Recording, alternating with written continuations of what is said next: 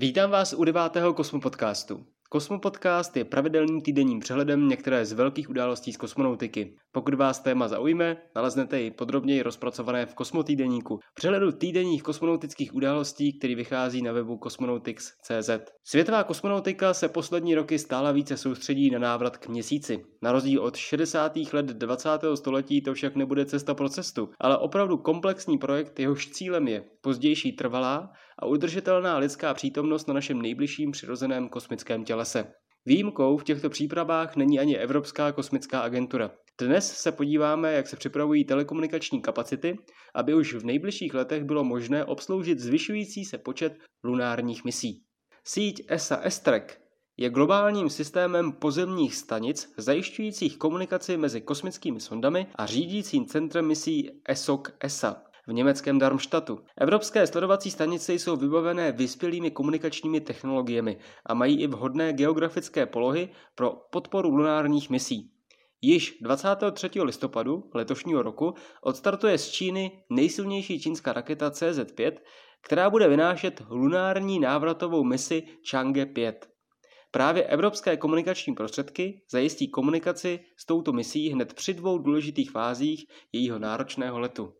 Chang'e 5 má za úkol nejen doletět k měsíci a přistát na něm, ale hlavně odebrat vzorky měsíční horniny a přibližně 2 kg vzorků dopravit zpět na Zemi.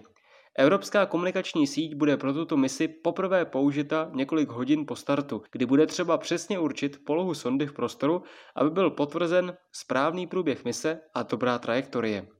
Druhou důležitou fází letu, kdy budou data posílána přes evropskou síť, bude okamžik, kdy se 15. prosince bude návratový modul vracet na Zemi. Evropské stanice budou během této fáze přinášet data, aby bylo jasné, jakou trajektorii má návratové zařízení a kam přesně bude tedy směřovat pouzdro s drahocenými vzorky.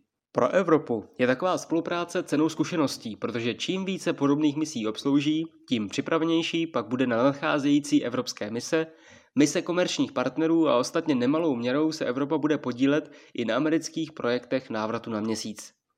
Už v nejbližších letech se navíc karence misí směřujících k měsíci zvýší a také potřeba mít dostatečnou přenosovou kapacitu, která bude také velmi spolehlivá, aby tak byla následně bezpečná. Zejména u misí, které budou zahrnovat lidskou posádku, jsou požadavky na schopnosti komunikace a její funkčnost opravdu vysoké. ESA proto provádí a plánuje řadu vylepšení a úprav, aby byly její sledovací stanice vybaveny spolehlivou moderní technologií. Na měsíc se chystá i řada komerčních firm a pro jejich mise je naprosto zásadní komunikace. Na Zemi potřebujete vysoce výkonné pozemní stanice, jejichž stavba a provoz je velmi nákladný. Komerční firmy proto počítají s využitím stanic velkých agentur, jako je právě ESA, čímž vyřeší jednu z případných opravdu velkých položek na provozu a stavbu budoucích lunárních projektů. Je však jasné, že dosavadní komunikační kapacita brzy nebude dostatečná. ESA proto inovuje řadu svých komunikačních stanic a pracuje i na jejich vylepšení tak, aby tento nadcházející lunární nápor dobře zvládali. ESA proto inovuje řadu svých komunikačních stanic a pracuje na jejich vylepšení tak, aby tento nadcházející lunární nápor dobře zvládali. Velkou roli bude hrát i spolupráce s komerčním sektorem.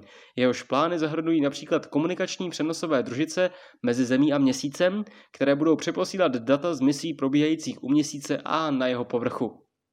Děkuji, že jste poslouchali už devátý Kosmopodcast. Pokud byste chtěli více informací o probíraném tématu, navštivte web Cosmonautics, kde se dočtete i mnoho dalších informací o dění v kosmonautice.